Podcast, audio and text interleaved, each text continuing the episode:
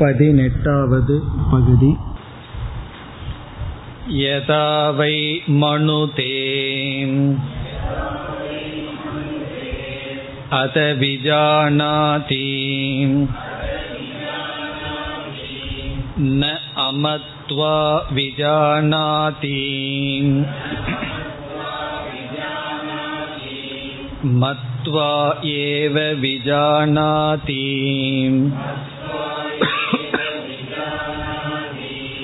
मतिस्तु एव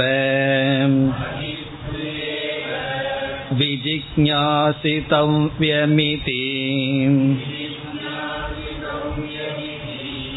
मतिं भगवः विजिज्ञास इति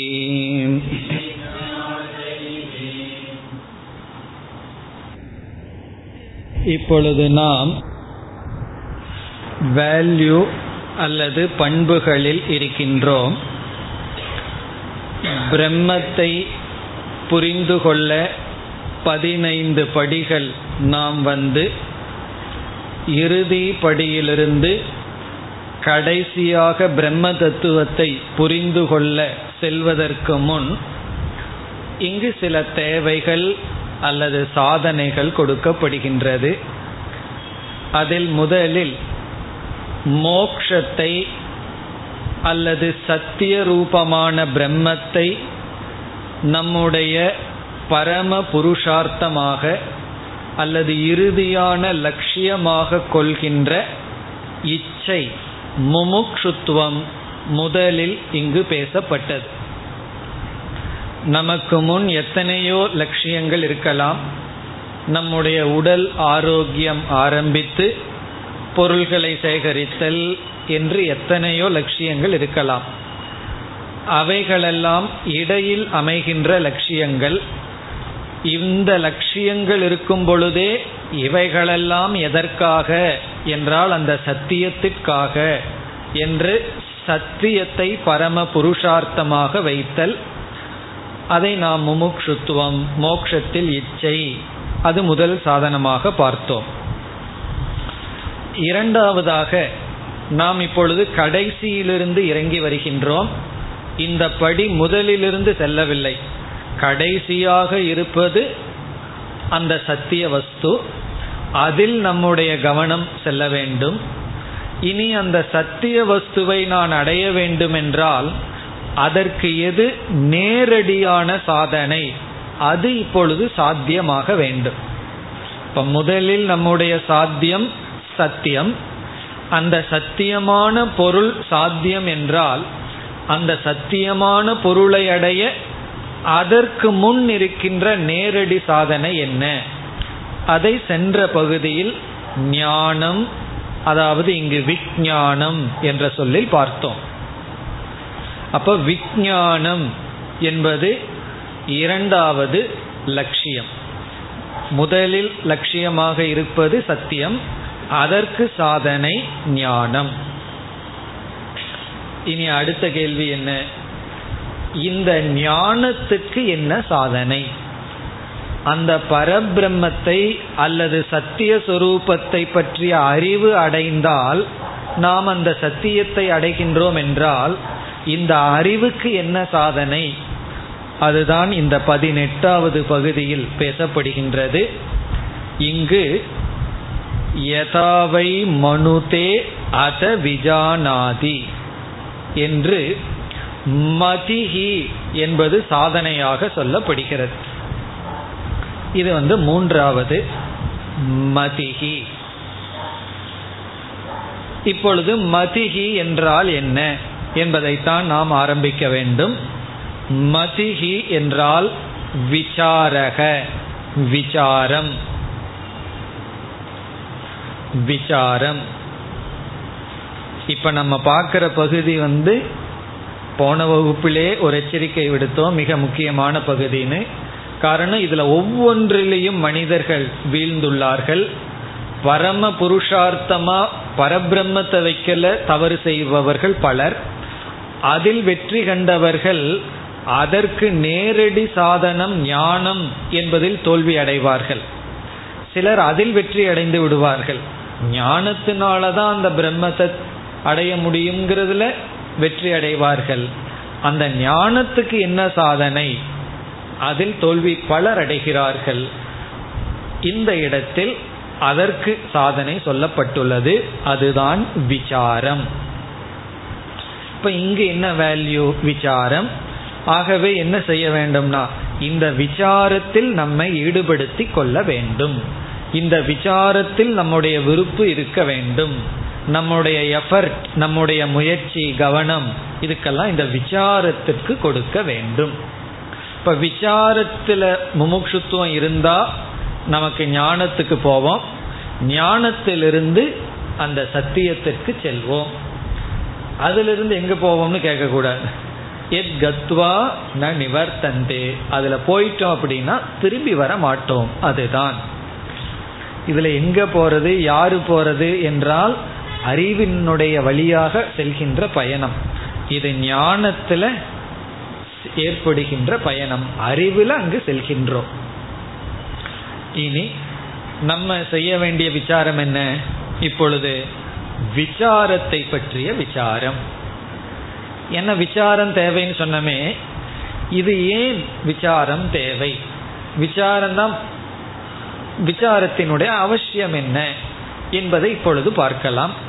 ஏன்னா அதை பார்த்தோம்னா தான் விசாரத்தில் நமக்கு பற்று வரும். ஆகவே இப்பொழுது நாம் விசாரத்திற்கு எடுத்துக்கொண்ட தலைப்பு என்ன? விசாரம். ஏன் விசாரம் தேவை? அதுவும் விசாரம் பண்ணா தான் புரிகின்றது. அதாவது எப்பொழுது விசாரத்தினுடைய அவசியம் எதை விசாரம் செய்வது? இதுதான் நம்ம இதில் புரிந்து கொள்ள வேண்டிய கருத்து. விசாரத்தினுடைய தேவை எப்பொழுது ஏற்படுகிறது? எப்பொழுது விசாரத்தினுடைய தேவை இல்லை? எந்த இடத்துல விசாரிக்க வேண்டிய அவசியம் வருகிறது?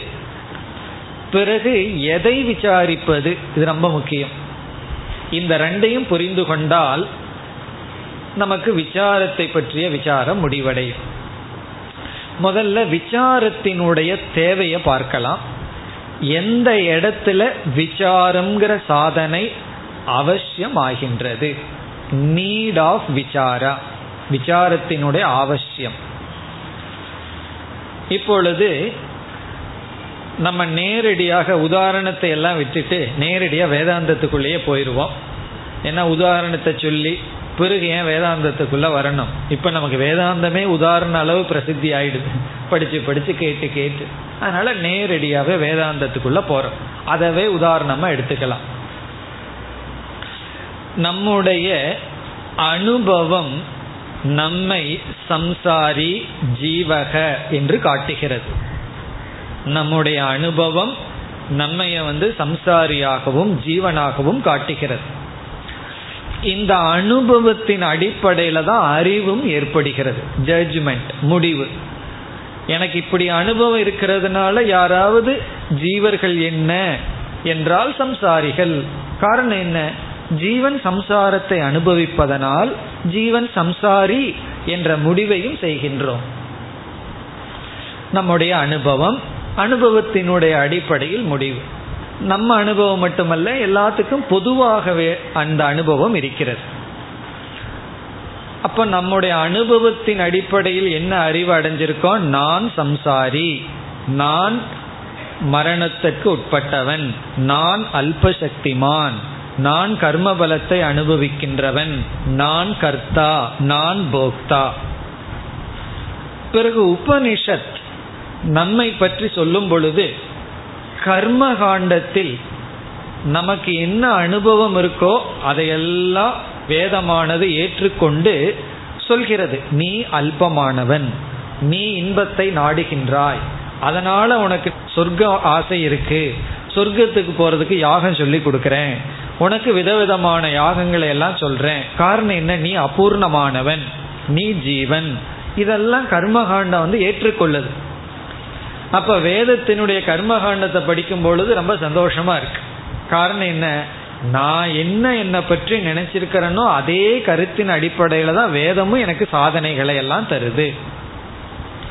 ஆனால் வேதாந்தத்துக்கு வந்தவுடனே என்னை பற்றி பேசும் பொழுது உன்னுடைய சொரூபம் ஆனந்த சொரூபம் சைத்தன்ய சொரூபம் அமிர்தம் மரணமற்ற சொரூபம் என்றெல்லாம் எந்த வேதம் ஒரு பகுதியில் என்ன என்னுடைய அனுபவத்தின் அடிப்படையில் சொல்லிச்சோ அதே வேதம் கடைசி பகுதியில் இதுதான் முக்கியம்னு சொல்லி அதெல்லாம் நான் சும்மா உனக்காக சொன்னேன் அப்படின்னு சொல்லி என்னை பற்றி வேறு விதமான அறிவை கொடுக்கின்றது.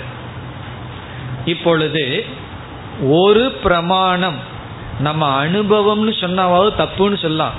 வேதத்திலேயே ஒரு பிரமாணம் கர்மகாண்ட பிரமாணம் நம்ம சம்சாரின்னு சொல்லியிருக்கு. நம்ம அனுபவம்னாலும் கூட உன்னோட அனுபவம் தப்புன்னு சொல்லலாம். வேதத்தினுடைய கர்மகாண்டமே நம்ம சம்சாரிங்கிறத ஒத்துட்டு தான் சொர்க்கத்துக்கு போறதுக்கு யாகமும் போகங்கள் அனுபவிக்கிறதுக்கு யாகமும் சொல்லப்பட்டிருக்கு. இப்ப வேதத்தினுடைய ஒரு பகுதி நம்முடைய அனுபவம் மற்றவர்களுடைய அனுபவம் மற்ற சாஸ்திரத்தங்களினுடைய கருத்து இவைகளெல்லாம் என்ன சம்சாரின்னு சொல்லி பிறகு வேதத்துல கடைசியில உபனிஷத்துன்னு ஏதோ ஒரு சிறிய பகுதி என்னை அசம்சாரி என்று சொல்கிறது. இப்ப இந்த இடத்தில் எதை நான் எடுத்துக்கொள்வது? சம்சாரிங்கிறத எடுத்துக்கிறதா? நான் அசம்சாரி பூர்ணங்கிறத எடுத்துக்கிறதா? எந்த வாக்கியத்திற்கு எவ்வளவு முக்கியத்துவம் கொடுத்தல்? இதுல எது உண்மை? சம்சாரிங்கிறது வெறும் பொய் தோற்றம். அசம்சாரி நான் பூர்ணமானவன்கிறதா சத்தியம்? என்றே வேதம் சொல்கிறது. அப்படிங்கிற இடத்துல வேதம்னா இந்த இடத்துல வேதாந்தம். வேதாந்தம் அப்படி சொல்லும் பொழுது இப்பொழுது நான் எதை இப்பொழுது நம்புவது? இந்த இடத்துல வேதாந்த என்ன சொல்லுவதுங்கிற இடத்துக்கு விசாரம் தேவையில்லை. நீ பூர்ணமானவன் வேதாந்தம் சொல்லும் போது அங்க என்ன விசாரத்துக்கு இருக்கு? நான் அனித்தியமானவன். எனக்கு தெரியும் அனித்தியம்ங்கிறதுக்கு அர்த்தம். வேதம் சொல்லுது நீ நித்தியமானவன். இங்க என்னத்தை போய் விசாரம் பண்றது? நான் அழிவதில்லை. ஓவர். வேதாந்தம் கொடுத்த அறிவு வந்தாச்சு. நீ பூர்ணமானவன். நீ குறையற்றவன். இங்க விசாரத்துக்கு ஒன்றும் கிடையாது. உடனே அறிவு வந்தாச்சு. ஆனால் என்ன அறிவு வந்திருக்கு? வேதாந்த இப்படி சொல்லுங்குது அங்கிற அறிவு வந்திருக்கே தவிர நான் இப்படி சொல்கின்றேங்கிற அறிவு வரல. வேதாந்தம் என்ன இப்படி சொல்லுது? அதே வேதாந்தம் அதே வேதம் முதல் பகுதியில நான் என்ன என்ன சொல்லிட்டு இருந்தனோ அதை ஏற்றுக்கொண்டு சாதனைகளை சொல்லுச்சு என்ற நிலையில் நம்ம இருக்கின்றோம். இப்போ இந்த இடத்தில் தான் விசாரத்தினுடைய அவசியம் ஏற்படுகின்றது. விசாரத்தினுடைய அவசியம் எப்பொழுது என்றால் இரண்டு பிரமாணங்கள் விருத்தமான ஞானத்தை கொடுக்கும் பொழுது. ரெண்டு பிரமாணம் ஞானத்தை கொடுக்கும் இரண்டு கருவிகள் இரண்டு விருத்தமான ஞானத்தை கொடுத்தால் அப்பொழுது விசாரத்தினால் மூலம்தான் நிர்ணயம் செய்ய முடியும். இதுதான் விசாரத்தினுடைய தேவையான இடம். இதற்கு ரொம்ப சுலபமா உதாரணம் சொல்லணும்னா அது பல முறை சொல்லியிருக்கோம். நான் ட்ரெயினுக்கு போறதுக்கு முடிவு பண்ணியிருக்கேன். ஒருவர் வந்து அந்த ட்ரெயின் ஏழு மணிக்கு போகுதுங்கிறார். இனியொருவர் வந்து எட்டு மணிக்கு போகுதுங்கிறார். இதை கேட்ட உடனே நம்ம என்ன செய்தாகணும்? விசாரம் செய்துதான் முடிவு பண்ணி ஆகணும். இப்போ ஒருவர் ஏழு மணிக்கு ட்ரெயின் போகுதுன்னு சொல்றார். அந்த ஞானம் மட்டும் இருந்தால் விசாரத்துக்கு அவசியமே இல்லை. இனியொருவர் வந்து ஏழு மணிக்கு ட்ரெயின் போகுதுன்னு சொல்றார். எங்க போய் விசாரத்தினுடைய தேவை? இனியொருவர் எட்டு மணின்னு சொல்லும் பொழுது ஒரு விஷயத்தில் இரண்டு பிரமாணங்கள் விருத்தமான ஞானத்தை கொடுக்கும் பொழுது அதுல மீண்டும் எது சரி என்று அலசி எதை நாம் எடுத்துக்கொள்ள வேண்டும் என்று முடிவு செய்ய நமக்கு மீண்டும் வாக்கிய பிரமாணம் பத்தாது. என்ன ஒரு வாக்கியம் வந்தாச்சு இனி ஒரு வாக்கியம் வந்தாச்சு. இந்த ஏழு மணின்னு சொன்னவர்கிட்டயே போய் எனக்கு மீண்டும் டைம் சொல்லுங்கன்னா அவர் ஏழு ஏழு ஏழுன்ட்டு இருப்பார். எட்டு மணின்னு சொல்றவர்கிட்டயே போய் மீண்டும் கேட்டால் அவர் எட்டு எட்டுன்ட்டே இருப்பார். அப்ப என்ன செய்யணும்? கொஞ்சம் விசாரம் நமக்கு தேவைப்படுகின்றது. எப்படி விசாரம்னா? இந்த ஏழு மணின்னு சொன்னீங்களே அவர்கிட்ட கேட்குறோம் எந்த டைம் டேபிளை பார்த்து சொன்னீர்கள்? நீங்க ஏழு மணின்னு சொல்லும் பொழுது எந்த எப்பொழுது வெளிவந்த டைம் டேபிள் அடிப்படையில் சொன்னீர்கள்? அவர்கிட்ட கொஞ்சம் விசாரம் பண்றோம். எட்டு மணி சொன்னாரே எப்போ வெளியான டைம் டேபிள் அடிப்படையில் சொல்கிறீர்கள்? எல்லாம் கேட்டோம்னா அப்பவே நமக்கு தெரிஞ்சு வரும் ஜூன் ஃபர்ஸ்ட்ல இருந்து வந்த டைம் டேபிளை நான் சொன்னேன்னு ஒருத்தர் சொல்லுவார். லேட்டஸ்ட் உடனே நம்ம அப்பவே புரிஞ்சுக்கலாம் இதைத்தான் நம்பணும். அப்போ அதே இடத்துல அந்த வாக்கியத்துக்கு எவ்வளவு முக்கியத்துவம் கொடுக்கணும்ங்கிறதுக்கு கொஞ்சம் விசாரம் நமக்கு தேவைப்படுகிறது. வேற எங்கும் போய் விசாரம் பண்ண வேண்டாம். அங்கேயே விசாரம் பண்ணா நமக்கு கிடைத்து விடும் அல்லது அது சம்பந்தமான இடத்துல விசாரம் பண்ணணும். அதே போல இப்போ வேதாந்தம் வந்து என்ன பூர்ணமானவன் சொல்லுது. வேதம் பிறகு நம்முடைய அனுபவம் அபூர்ணமானவன் சொல்கின்றது. அப்பொழுது நமக்கு விசாரம் தேவை. நாம எப்படி விசாரம் பண்றோம்னு இங்க பண்ணல. அதான் எல்லாம் பண்ணிட்டு இருக்க நம்ம படிக்கிற உபனிஷத்தே விசாரம் தான் வெறும் விசாரம் தேவையில்லைன்னு சொன்னா ஒரே கிளாஸ் வாருங்கள். தத்துவமசி செல்லுங்கள். ஓவர் எதுக்கு இவ்வளவு கிளாஸ் நம்ம இவ்வளவு உபனிஷத்தெல்லாம் படிக்கிறது விதவிதமான விசாரத்தில் ஈடுபட்டு விதவிதமாக சிந்தித்து அந்த கருத்தை புரிந்து கொள்வதற்காக.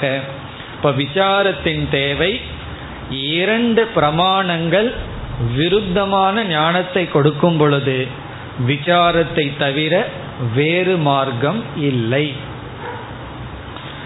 வேறு மார்க்கம் இல்லைன்னா சில பேர் ஜபம் மார்க்கம் நினைச்சிட்டு இருப்பார்கள். எனக்கு சரியான ஞானம் இல்லை. நான் ஜபம் பண்ணிட்டே இருந்தேன்னா எனக்கு ஞானம் வரும் என்ற தவறு செய்யலாம்.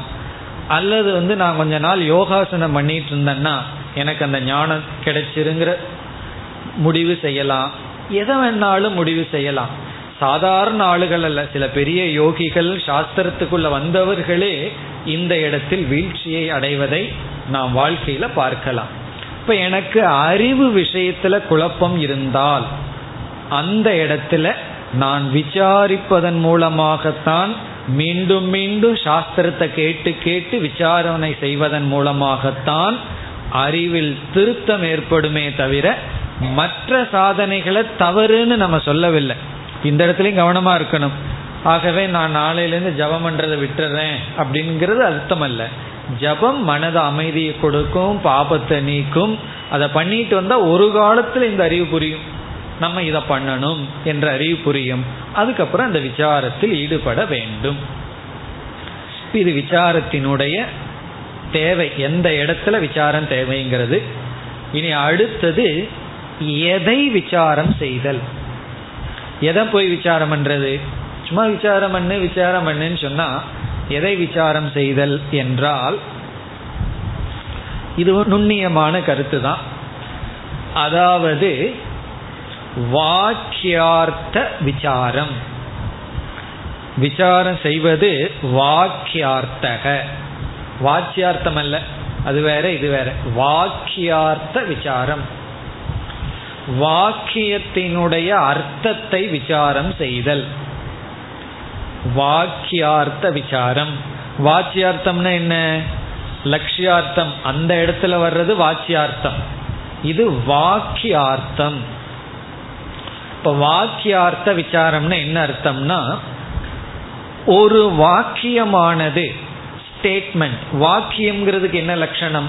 ஆங்கிலத்தில் வாக்கியம்ங்கிறத சென்டென்ஸ் அப்படின்னு சொல்றோம். வாக்கியம்ங்கிறது பத சமூகம். பதம்னா வேர்டு சில சொற்களினுடைய சேர்க்கை வாக்கியம். சொற்கள் எல்லாம் முறையாக சேரும் பொழுது வாக்கியம் ஆகிறது. வெறும் சொற்களினுடைய சேர்க்கை வாக்கியம் அல்ல அவன் தண்ணீர் தூங்கினான். இதெல்லாம் வாக்கியம் கிடையாது. ஏதேதோ வார்த்தைகளெல்லாம் சேர்த்துனா சேர்த்துன்னு அது வாக்கியம் வராது. அது முறைப்படி அது கூட லட்சணம் இருக்கு. இப்படியெல்லாம் சேர்த்தணுங்கிறதுக்கெல்லாம் லட்சணம் இருக்கு. வாக்கியம்னா பதங்கள் முறையாக சேரும் பொழுது வாக்கியம் ஆகின்றது. இப்ப இந்த வாக்கியம் எந்த அடிப்படையில் எந்த விதத்தில் எந்த நோக்கில் ஆங்கிலத்தில் ஸ்டாண்ட் பாயிண்ட்னு சொல்றது. எந்த அடிப்படையில் நமக்கு அறிவை கொடுக்கின்றது என்கின்ற விசாரம். இப்போ உபனிஷத் வந்து என்னை பார்த்து தத்துவமசி என்று சொல்லும் பொழுது அந்த துவங்கிற வார்த்தைக்கு அர்த்தம் வந்து இந்த ஷரீரம் சேர்ந்தது அல்ல. ஷரீரத்தை நீக்கிய வெறு சைத்தன்ய சுரூபம். ததுன்னு சொல்லும் பொழுது இந்த பிரபஞ்சத்தை நீக்கிய சைத்தன்ய சொரூபம். இவ்விதம் இந்த மகா வாக்கியம் சைத்தன்ய சொரூபத்தை அடிப்படையாக கொண்டு அமைந்துள்ளது என்கின்ற விசாரம். அதுதான் பெரிய விசாரமா போகும். தொம்பத விசாரம் தத்பத விசாரம் பஞ்சகோஷ விவேகம் அவஸ்தாத்திரய விவேகம் இதெல்லாம் என்ன? விசாரம். இந்த விசாரம் எதற்கு பண்றோம்னா இந்த வாக்கியத்தினுடைய அர்த்தத்தை சரியாக பொருள்படுத்த.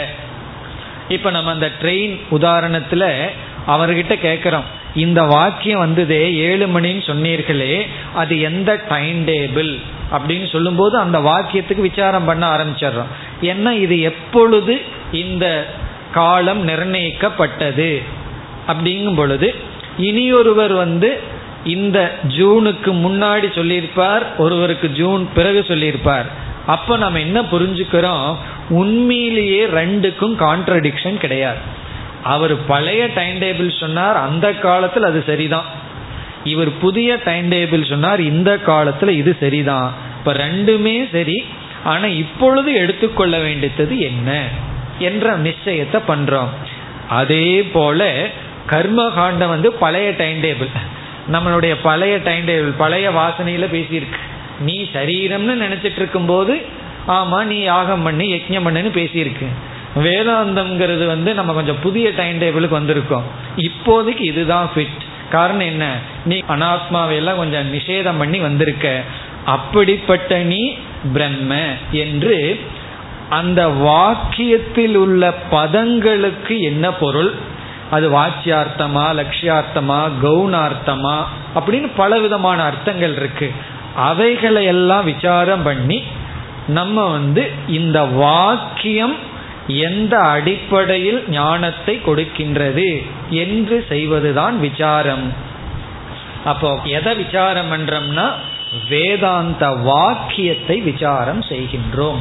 குறிப்பா சொன்ன போனோம்னா தொம் பதம் தத்பத அசிபதங்களை எல்லாம் எடுத்துக்கொண்டு எப்படி இந்த ஸ்டேட்மெண்ட் முரண்பாடு இல்லாமல் இருக்கின்றது? இப்ப தத்துவமசின்னு புரிந்து கொண்டவர்கள் வந்து நீ சம்சாரிங்கிற வார்த்தையை பொய்ன்னு சொல்ல மாட்டார்கள். ஒரு அடிப்படையில் அது உண்மை. அதுவும் உண்மை. இதுவும் உண்மை. இதுதான் இதை புரிஞ்சுக்கிறது தான் கொஞ்சம் கடினம்.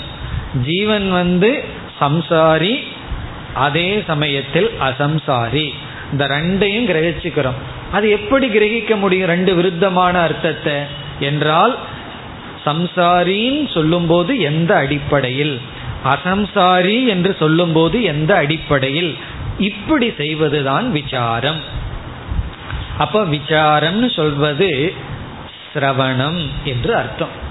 இப்ப இந்த இடத்துல விசாரம் இஸ் ஈக்குவல் டு ஸ்ரவணம் இப்ப ஞானத்துக்கு என்ன சாதனம்? விசாரம்னு சொன்னோம். இந்த விசாரத்தை பண்றதுக்கு பேரு தான் சிரவணம். வெறும் வேதாந்த வாக்கியத்தை கேட்கறதுக்கு பேரு சிரவணம் அல்ல. கேட்ட உடனே ஒரு ஆபாத ஞானம்னு சொல்லுவார்கள். வேக ஒரு ஞானம் வரும். நான் பூர்ணமானவன். ஒரு கிளிகிட்ட சொன்னாலும் கூட அப்படியே சொல்லும். அப்படி வந்து ஒரு ஞானம் வரும். அர்த்தம் இல்லாம. அத விசாரம் பண்றதுதான் சிரவணம். அதனால இந்த விசாரம் வந்து நம்மளாக பண்ணக்கூடாது. சாஸ்திரம் குருவினுடைய துணை கொண்டு விசாரத்தில் ஈடுபடுதல். இதுதான் விசாரம். இது வந்து நம்ம மூணாவது ஸ்டேஜுக்கு வந்துட்டோம். இப்போ ஃபர்ஸ்ட் ஸ்டேஜ் என்ன? சத்தியத்தை யாரு பேசுகிறார்களோ அவர்கள்தான் அதிவாதி.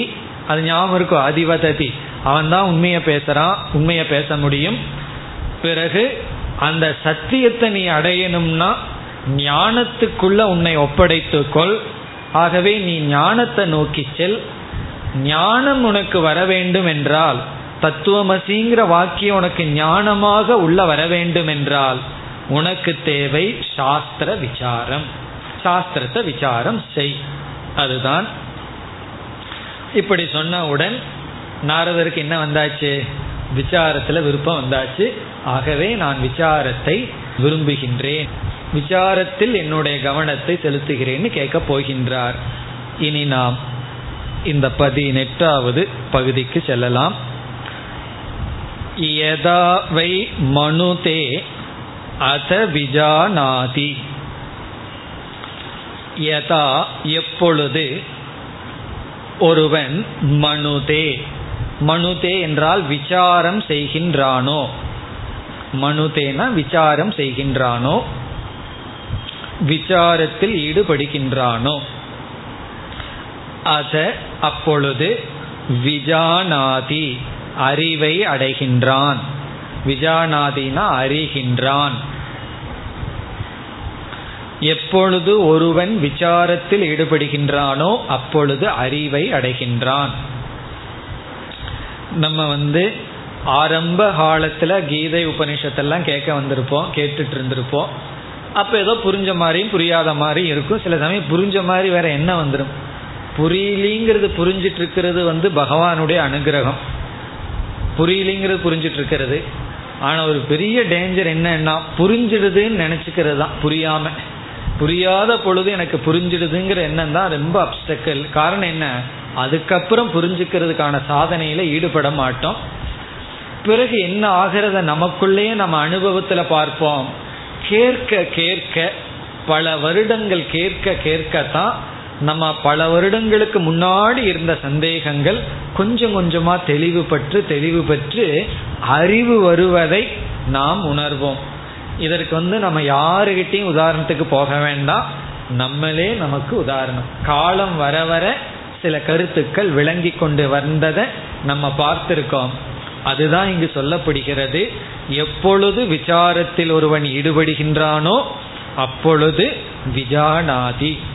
அவர் வந்து ஒரு வருஷம் விசாரம் பண்ணி புரிஞ்சுட்டாரே எனக்கு மூணு வருஷம் தேவைப்பட்டதுன்னா அட்லீஸ்ட் மூணு வருஷத்துல புரிஞ்சுதே அதுல சந்தோஷப்படுவோம். அது என்ன அவர் ஏற்கனவே கொஞ்சம் விசாரம் எல்லாம் பண்ணி வச்சிருப்பார். அது ஏதோ ஒரு காரணம் அது இப்ப வேண்டாம். எவ்வளவு நாள் விசாரம் பண்ணணும்னா அதுக்கு கால வரையே கிடையாது. அவரவர்களுக்கு புரியிற வரைக்கும் விசாரம் பண்ணணும்.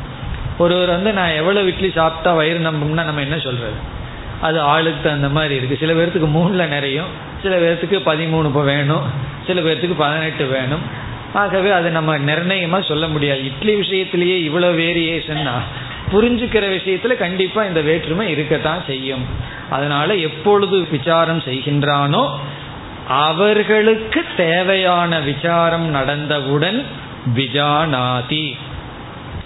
பிறகு உபனிஷத்து வந்து இந்த இடத்துல விசாரம் இல்லை என்றால் அறிவே வராது என்றும் சொல்கிறது. எதிர்மறையா சொல்லுது. முதல்ல பாசிட்டிவ் நேர்மறையா. விசாரம் செய்பவன் அறிவை அடைகின்றான். அடுத்த ஸ்டேட்மெண்ட் விசாரம் செய்யாதவனுக்கு அறிவு கிடையாது. அடுத்த பகுதி நாமத்துவான்னு இருக்கு. அதை பிரிக்கும் போது ந அமத்துவா. அமத்துவா என்றால் விசாரம் செய்யாமல். அமத்துவா விசாரம் செய்யாமல். ந விஜானாதி. ஒருவன் அறிவை அடைவதில்லை. அமத்துவா விசாரம் செய்யாமல். ந விஜானாதி. ஒருவனுக்கு அறிவு வராது. இப்போ ஒருவர் சொல்றார் அப்படியெல்லாம் கிடையாது. நான் வந்து விசாரம் பண்ணாம அறிவை அடைஞ்சிட்டேன்னு சொல்றார். உண்மையிலேயே அவர் அறிவு அடைஞ்சிட்டதாக வச்சுக்குவோமே என்றால் அவர் எப்படியாவது அவருக்கு தெரியாமையாவது விசாரம் பண்ணியிருப்பார். ஏதோ தூக்கத்திலேயாவது கனவுலையாவது விசாரம் நடந்திருக்கும். விசாரம் நடந்துதான் அறிவானது அடையப்பட்டிருக்கும். அதுல சந்தேகம் கிடையாது. உபனிஷத்து விரும்பல மறுபடியும் முக்கியத்துவம் கொடுக்காமல் உடனே மீண்டும் சொல்கின்றது மத்துவா ஏவ விஜானாதி. எவ்வளவு முக்கியத்துவம் உபனிஷத் மூணு வாக்கியத்துல கொடுக்கின்றது. மத்துவா ஏவ விசாரம் செய்துதான் விஜானாதி ஒருவன் அறிவை அடைகின்றான். ரொம்ப பேர் ஏன் விசாரம் பண்றதுக்கு விருப்பம் இல்லைன்னா அது வந்து புத்தியில் இருக்கிற தமோ குணம். புத்தியில தமோ குணம் வந்துடுதுன்னு சொன்னா விசாரத்துக்கு மனசு போகாது. எதுக்கு மனசு போகும்னா பூஜை பண்ணிட்டு இருக்கிறதுக்கு அப்புறம் வேற ஏதாவது பண்ணிட்டு இருக்கிறதுக்கு தான் மனசு போகும். அல்லது ஜபம் பண்ணிட்டு இருக்கிறதுக்கு தான் மனசு போகும். புத்தி மாந்தியத்தினாலதான் நம்ம விசாரத்துக்கு பயந்து கொள்கின்றோம். யார் புத்தியை கண்டு பயந்துக்கிறோம்? நம்ம புத்தியை கண்டே நம்ம பயந்துக்கிறோம். அப்போ புத்திக்கு யாரு நல்ல கூர்மையா இருக்கோ அவர்கள் நல்ல விசாரத்தில் அடைந்து சரியான அறிவை அடைவார்கள். ஆனா இங்க இனியொரு விஷயம் இருக்கு. ரொம்ப பேர் புத்தியில கூர்மையா இருந்து விசாரம் பண்ணி இந்த ஜபம் முதலிய சாதனைகளை செய்யலினா அறிவு வந்துட்டு இருக்கும் அந்த அறிவை செயல்படுத்துறதுக்கு அவர்கள் மனசு தடையாக இருக்கும். ஒழுங்குபடுத்துறதுக்கு விசாரம் மனசை அமைதிப்படுத்தி ஒழுங்குபடுத்துறதுக்கு ஜபம்.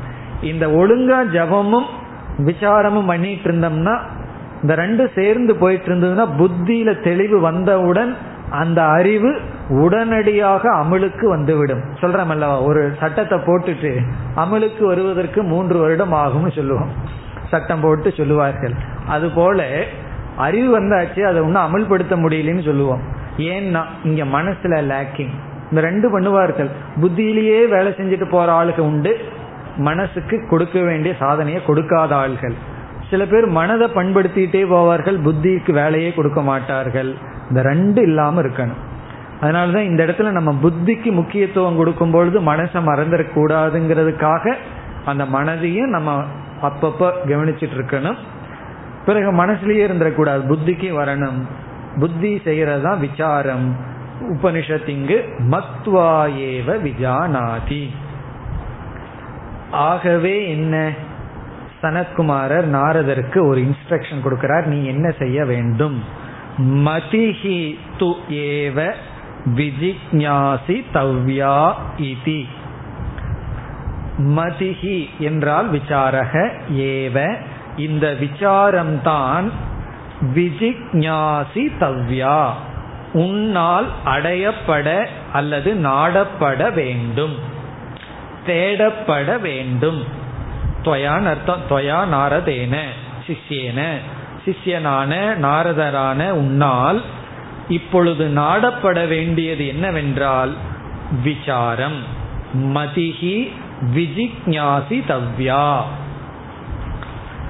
இப்படி சொன்னவுடன் நாரதர் பேசுகின்றார். அடுத்தது நாரதருடைய சொல் மதிம் பகவக விஜிக்ஞாசே இதி. பகவக இறைவா மதிம் இந்த விசாரத்தை விஜிக்ஞாசே அங்க சப்ஜெக்ட் அகம். நான் இப்பொழுது விசாரத்தை எடுத்து கொள்கின்றேன் நாடுகின்றேன். இப்ப என்னுடைய எஃபர்ட் என்னுடைய முழு முயற்சிகளெல்லாம் இனி விசாரத்தில் இருக்க விரும்புகின்றேன். இப்ப நம்ம எவ்வளவு தூரம் வந்திருக்கோம் பயணம் பண்ணிட்டோம். முதல்ல எங்கேயோ பிரம்மத்தை வச்சோம் அதான் முன்னாடி வச்சோம். பிரம்மந்தான் கண்ணு முன்னாடி இருந்த உடனே அந்த பிரம்மத்தை அப்படியே பிடிச்சிட முடியல. அறிவுனால தான் பிடிக்க முடியும். சரி நான் அறிவை பிடிக்கணும். இந்த அறிவை எப்படி பிடிக்க முடியும்? விசாரம் பண்ணா தான் பிடிக்க முடியும். இனி அடுத்த கேள்வி எப்பொழுது விசாரம் பண்ண முடியும்? விசாரம் ஏன் ரொம்ப பேர் பண்றதில்லை? அல்லது விசாரம் செய்யணும்னா அதற்கு சில சாதனை தேவைப்படுது. அதற்கு ஒன்று தேவைப்படுது. இது இருந்தா தான் உன்னால விசாரம் பண்ண முடியும். உனக்கு இது இல்லை என்றால் நீ விசாரம் பண்ண மாட்டாய். அது எது? எது? எது இருந்தால் நீ விசாரம் பண்ண முடியுமோ இப்பொழுது நீ அதை நாடு. விசாரத்தை விட்டு விசாரம் பண்ணணும்னா உனக்கு ஏதோ ஒன்று தேவைன்னு சொல்ல போறார் அடுத்ததுல அது என்ன அடுத்த பத்தொன்பதாவது பகுதி யதா வை श्रद्धताति अत मनुते न अश्रद्धतत् मनुते श्रद्धततेव मनुते श्रद्धा तु एव विजिज्ञासितं येति श्रद्धां भगवः விஜிஞாச இதி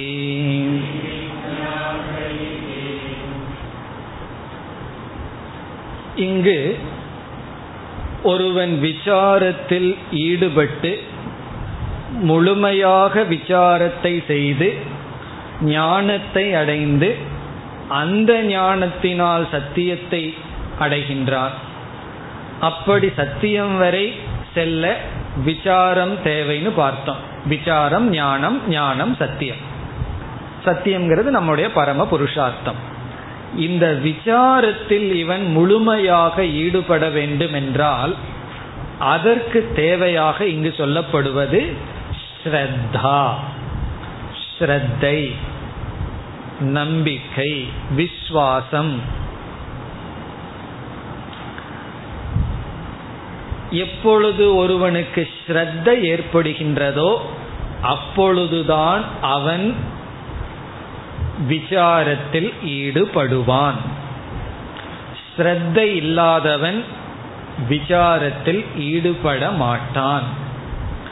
பகவான் கீதையில ஸ்ரத்தைக்கு ஞானத்துக்கு ஒரு கனெக்ஷன் சொன்னார். ஞாபகம் இருக்கோ யாருக்காவது?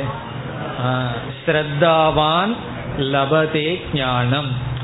உபனிஷத்து வந்து அதுக்கும் இடையில ஒரு ஸ்டெப் சொல்லிடுது. பகவான் வந்து ஸ்ரத்தையிலிருந்து ஞானத்துக்கு டைரக்டா போயிட்டார். ஸ்ரத்தையுடையவன் ஞானத்தை அடைவான்னு சொல்லிட்டார். உபனிஷத்துக்கு அதுக்கு இடையில ஒரு ஸ்டேஜ் அதுதான் விசாரம்னு வைத்தது. இப்போ ஸ்ரத்தையுடையவன் விசாரத்தில் ஈடுபடுவான். அந்த விசாரத்தின் பலனாக ஞானத்தை அடைவான். இனி வந்து ஸ்ரத்தைக்கும் விசாரத்துக்கும் என்ன சம்பந்தம்? அதுவும் அழகான சம்பந்தம் இருக்கு. அழகான சம்பந்தம்னு என்ன? இதெல்லாம் வாழ்க்கையில நம்ம பார்க்கின்ற நடந்து கொண்டிருக்கிற சம்பவங்கள் தான். ஸ்ரத்தைனா நம்பிக்கை. எதில் நம்பிக்கை? நம்பிக்கையினுடைய தேவை எப்பொழுது நம்பிக்கை நமக்கு தேவைப்படுகிறது? எதுவரை நம்பிக்கை தேவைப்படுகிறது? இதெல்லாம் நம்ம ஸ்ரத்தா விஷயத்துல புரிந்து கொள்ள வேண்டிய விஷயங்கள். ஸ்ரத்தையில புரிஞ்சு கொள்ள வேண்டிய விஷயங்களும் ரொம்ப இருக்கு. சில விஷயங்களை பார்க்கலாம். பல விஷயங்கள் இதெல்லாம் நம்ம ஏற்கனவே விசாரம் பண்ணினது தான் இருந்தாலும் ஒரு சில விஷயங்கள் ஸ்ரத்தையில பார்க்கலாம். இப்போ இந்த இடத்துல ஸ்ரத்தையை பற்றி அதிக விளக்கமெல்லாம் நமக்கு வேண்டாம். காரணம் என்ன? ஏற்கனவே பார்த்ததனால். சில முக்கியமான விஷயங்களை மட்டும் ஞாபகப்படுத்தி கொள்ளலாம். இப்போ ஒரு குறிப்பிட்ட விஷய இருக்கின்றது.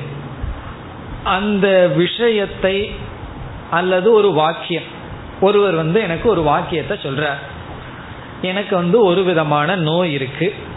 அந்த நோய்க்கு நீங்க இந்த விதமான எக்ஸசைஸ் இந்த விதமான ஒரு மருந்தோ அல்லது தெராப்பி மாதிரி சில எக்ஸசைஸோ உடற்பயிற்சியோ செய்தால் இந்த நோய் இந்த கால் வலியோ தலைவலியோ நீங்கும்னு சொல்ற இப்பொழுது நான் அதில் ஈடுபடணும். அந்த வார்த்தையை கேட்ட உடனே எனக்கெல்லாம் தலைவலி போயிடாது எனக்கு தெரிஞ்சு போச்சு இந்த உடற்பயிற்சி செய்தால் இந்த கஷ்டம் நீங்கும்னு தெரிஞ்சு போச்சுன்னா தெரிஞ்சு போயிருமே தவிர ஒரு பிரயோஜனம் இருக்காது. நான் அதுக்குள்ள ஈடுபடணும். அதுக்குள்ள நான் ஈடுபடணும்னு சொன்னா எது தேவை? இப்பொழுது அதனுடைய பலனை நான் அனுபவிக்கவில்லை. வாக்கியத்தினுடைய பிரயோஜனத்தை நான் அனுபவிக்கல. அதுதான் ரொம்ப முக்கியமான இடம். வாக்கியத்தினுடைய பிரயோஜனம் என்கிட்ட இல்லை. ஆனாலும் பிரயோஜனத்தை அனுபவிக்காமலேயே நான் அதற்குள்ள போகணும்னா எது என்னை புகுத்தும்? ஒன்னுடைய பிரயோஜனத்தை அனுபவிச்சிட்டோம்னா அதை நம்ம புகுத்திடும் சில சமய குழந்தைகளுக்கு ஏதாவது கொடுத்தா வேண்டாம் வேண்டாம்னு சொல்லும். உண்மையிலேயே அந்த பதார்த்தம் அந்த குழந்தைக்கு பிடிக்கிற மாதிரி இருக்கும். அந்த குழந்தைக்கு தெரியாது. ஏதோ கஷ்டப்பட்டு வாயில வச்சு பார்த்துட்டோம்னு வச்சுக்குவோமே. அந்த ஸ்வீட் அந்த சுவை குழந்தைக்கு பிடிச்சதுன்னு சொன்னா அடுத்த முறை கம்பல் பண்ண வேண்டிய அவசியமே இல்லை. நேரடியாக அந்த குழந்தை அதை நாடி போயிடும் அதை வந்து அனுபவிக்க போயிடும் காரணம் என்ன? பலனை அனுபவிச்சாச்சு. அது கஷ்டப்பட்டு வாயில தள்ளுற வரைக்கும் தான். அதுக்கப்புறம் பலனை அனுபவிச்சுட்டா போயிடும் இப்பொழுது பலனையும் அனுபவிக்காம அதுக்குள்ள போகணும். குழந்தை வாயில தள்ளுறது போல யாரும் நம்ம கிட்ட விசாரத்தை தள்ள முடியாது. நம்ம தான் கஷ்டப்பட்டு உட்காந்து விசாரம் பண்ணணும். கஷ்டப்பட்டு உள்ள போகணும். அப்ப எது நமக்கு தூண்டுதலாக இருக்கும் என்றால் ஸ்ரத்தா ஒன்றுதான். இந்த ஸ்ரத்த தான் பிரயோஜனத்தை அனுபவிக்கிறதுக்கு முன் பிரயோஜனத்தை பார்க்கிற வரைக்கும் செய்கின்ற முயற்சிக்கு உபாதான காரணம். ஒரு பிரயோஜனத்தை நம்ம அனுபவிக்கல ஆனா அந்த பிரயோஜனம் கிடைக்கும் என்று நம்ம முயற்சி செய்தாக வேண்டியது இருக்கு.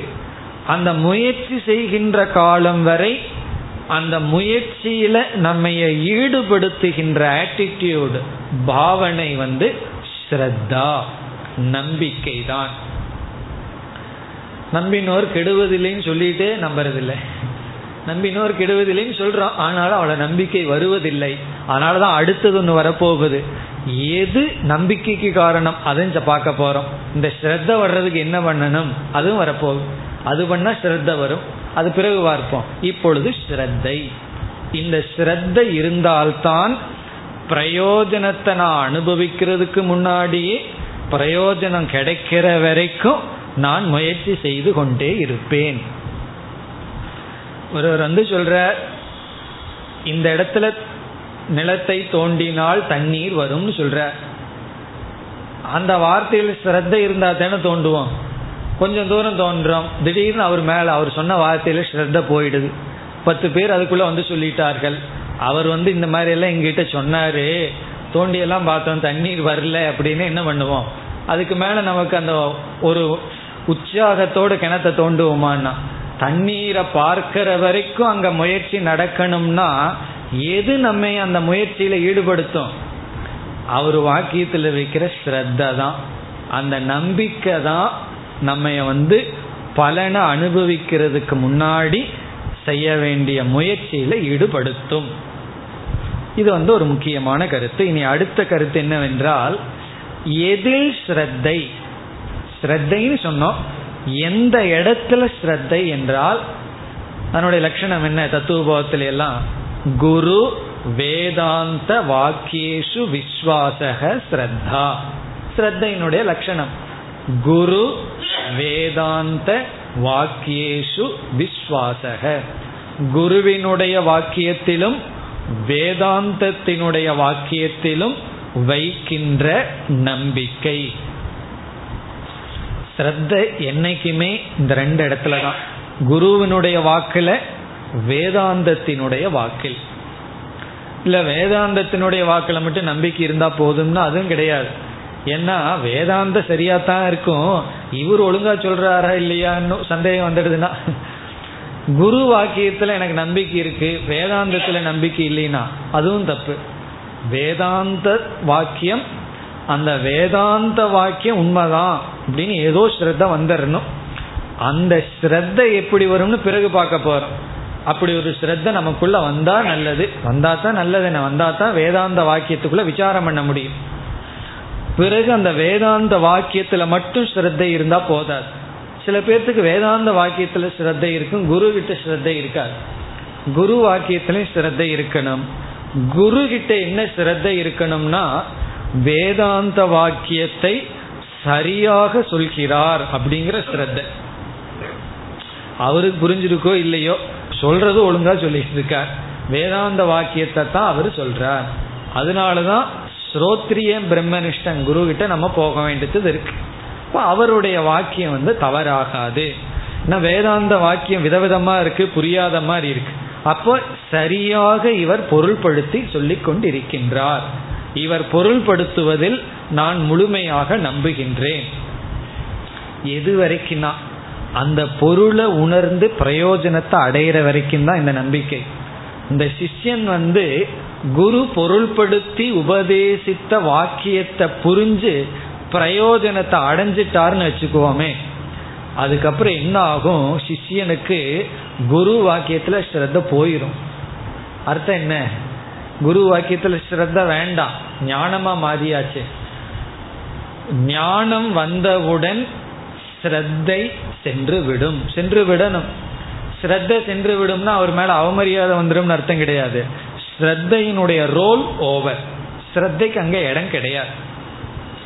இப்ப வந்து நான் வந்து இந்த கையை மூடிட்டு இதுக்குள்ள கிளிப் இருக்குன்னு சொல்றேன். நீங்க பார்க்கல. இதுக்குள்ள கிளிப் இருக்குன்னு சொல்றேன். நீங்க என்ன செய்யலாம்? நம்பிக்கை வைக்கலாம். நீங்க நம்புகிறீர்கள்.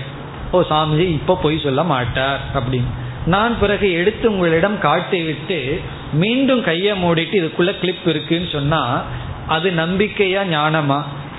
பார்க்கறதுக்கு முன்னாடி ஸ்ரத்தா. பார்த்ததுக்கு அப்புறம் அதே வார்த்தையை நான் சொன்னா அது இங்க ஸ்ரத்தையினுடைய வேலையே கிடையாது.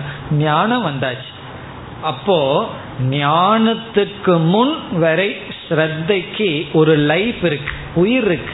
ஞானத்துக்கு பிறகு ஸ்ரத்தைக்கு அங்க லைஃபே கிடையாது.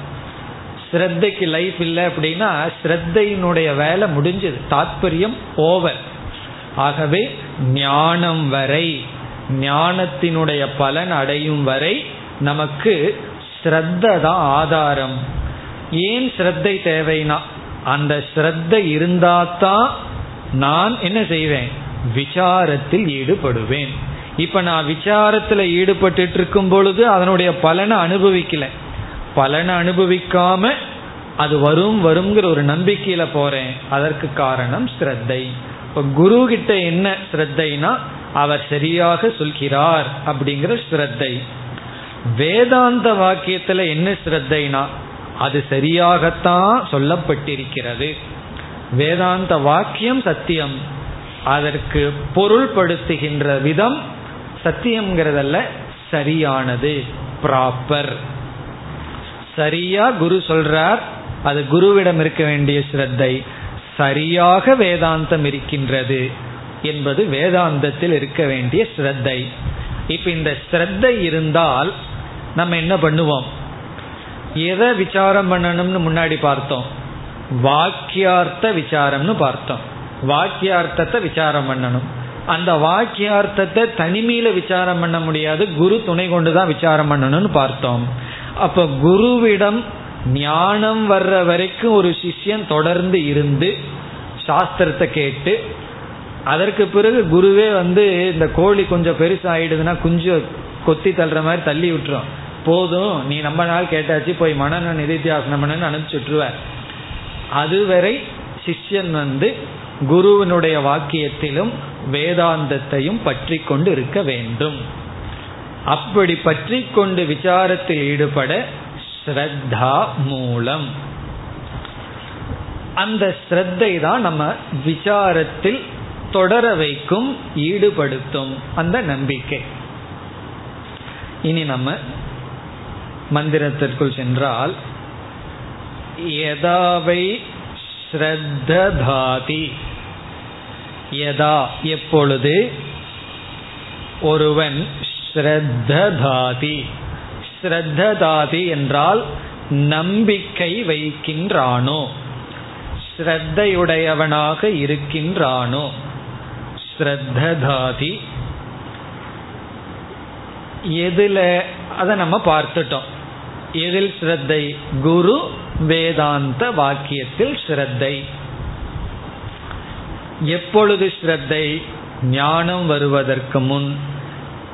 அப்படி ஸ்ரத்தை வைக்கின்றானோ அத அப்பொழுதுதான் மனுதே.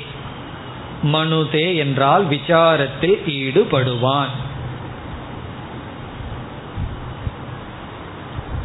அப்பொழுதுதான் விசாரத்தில் ஈடுபடுவான். சில சமயங்கள்ல என்ன ஆயிரும் ஸ்ரத்தை வந்து ஷிஃப்ட் ஆயிரும் மாறி போயிரும். வேதாந்தத்திலையும் குருவிடையும் ஸ்ரத்தை இருந்துட்டு இருக்கும். பிறகு கொஞ்ச நாள் ஆனா அந்த ஸ்ரத்த மாறி போயிடும் வேதாந்தத்தில் இருக்கிற ஸ்ரத்த போய் வேதாளத்துல போயிடும் வேற எங்காவது போயிடும் வேதாந்தத்தை விட்டு எங்க போனாலும் அது வேதாளம் தான். வேற ஏதாவது இடத்துல ஸ்ரத்த போயிடும் அப்ப என்னன்னா அப்ப இவன் வேதாந்தத்துக்கும் குருவினுடைய வாக்கியத்திற்கும் வரமாட்டான். ஸ்ரத்தை மாறிவிடும். அதனாலதான் விசாரம் எப்பொழுது செய்ய முடியும் எதுவரை செய்ய முடியும்னா ஸ்ரத்தை இருக்கின்ற வரை. அந்த ஸ்ரத்தைங்கிற ஆட்டிடியூடு ரொம்ப முக்கியம். அதை நம்ம பாதுகாத்து வைத்திருக்க வேண்டும். பிறகு எதிர்மறையாக உபனிஷத் சொல்லுது ஸ்ரத்த இல்லாதவன் விசாரம் செய்ய மாட்டான். ந அஸ்ரத்தது மனுதே. அஸ்ரத்தது. அஸ்ரத்தத் அப்படின்னா ஸ்ரத்த இல்லாதவன். அஸ்ரத்தத் என்பது ஸ்ரத்த இல்லாதவன். ந மனுதே. அவன் விசாரத்தில் ஈடுபட மாட்டான். ஸ்ரத்த இல்லாதவன் விசாரத்தில் ஈடுபட மாட்டான். அவனுக்கு எந்த இடத்துல ஸ்ரத்த இருக்கோ அந்த இடத்துல ஈடுபடுவான். ஸ்ரத்த இல்லாதவன் எந்த இடத்துல ஸ்ரத்த இல்லையோ அந்த இடத்துல ஈடுபட மாட்டான். அப்படித்தான் புரிஞ்சுக்கணும். ஸ்ரத்த இல்லாதவன் விசாரத்தில் ஈடுபட மாட்டான்னா என்ன அர்த்தம்? எந்த இடத்துல ஸ்ரத்த இல்லையோ அந்த இடத்துல அவன் இருக்க மாட்டான். ஸ்ரத்த போயிடுதுன்னா அவனும் போய்விடுவான் வேற எங்க ஸ்ரத்த போயிருக்கோ அங்க அவன் சென்று விடுவான். பிறகு நேர்மறையாக சொல்கிறது ஸ்ரத்த ஏவ மனுதே. ஸ்ரத்தையுடையவன் தான் விசாரத்தில் ஈடுபடுவான். ஆகவே என்ன? உடனே சனத்குமாரர் நாரதருக்கு சொல்றார் இப்ப பிரம்ம எங்கேயோ இருக்கு அது அங்கேயே இருக்கட்டும். இப்போ உனக்கு என்ன வேணும்னா ஒழுங்கா ஸ்ரத்தைய அடைவாயாக. ஸ்ரத்தாத்து ஏவ விஜிக்ஞாசி தவ்யா இதி. ஸ்ரத்தா ஏவ. ஸ்ரத்தை தான் ஸ்ரத்தைங்கிற ஒரு ஆட்டிடியூடு பாவனை தான் விஜிக்ஞாசி தவ்யா. உன்னால் நாடப்பட வேண்டும். உன்னால் அடையப்பட வேண்டும். விருப்பப்பட வேண்டும். நாரதரை பார்த்து சொல்றார் ஆகவே ஸ்ரத்தையத்தான் நீ நாட வேண்டும். இப்ப நீ எதுல ஈடுபடு? ஸ்ரத்தைய வளர்த்திக்கிறதுக்கு என்ன பண்ணணுமோ அதுல ஈடுபடு. ஸ்ரத்தையை நீ வைத்துக்கொள். ஸ்ரத்தான் நீ இப்பொழுது அடைய வேண்டும். உடனே நாரதர் புரிஞ்சிட்டார். ஏன்னா ஹிரண்ய கர்ப்பம் தூரம் பயணம் பண்ணவர் இதை புரிஞ்சுக்க மாட்டாரோ? உடனே என்ன சொல்றார்? ஸ்ரத்தாம் பகவோ விஜிக்ஞாசே இதி. பகவக இறைவா ஸ்ரத்தாம். ஸ்ரத்தையை விஜிக்ஞாசே. நான் நாடுகின்றேன் விரும்புகின்றேன் எடுத்துக்கொள்கின்றேன். இதி என்று நாரதர் கூறுகின்றார். இனி அடுத்தது அடுத்த பகுதியில் ஸ்ரத்த வர்றதுக்கு என்ன பண்ணுறது ஸ்ரத்த வரமாட்டேங்குதே. ஏன் ஸ்ரத்தை வருவதில்லை? எனக்கு ஸ்ரத்த வேணும்னா என்ன பண்ணணும்? அடுத்த பகுதி இருபதாவது. यदा वै निस्तिष्ठति अत श्रद्धताति न अनिस्तिष्ठत् श्रद्धताति निस्तिष्ठन् एव श्रद्धताति निष्ठा तु एव विजिज्ञासितं येति निष्ठां भगवः विजिज्ञास इति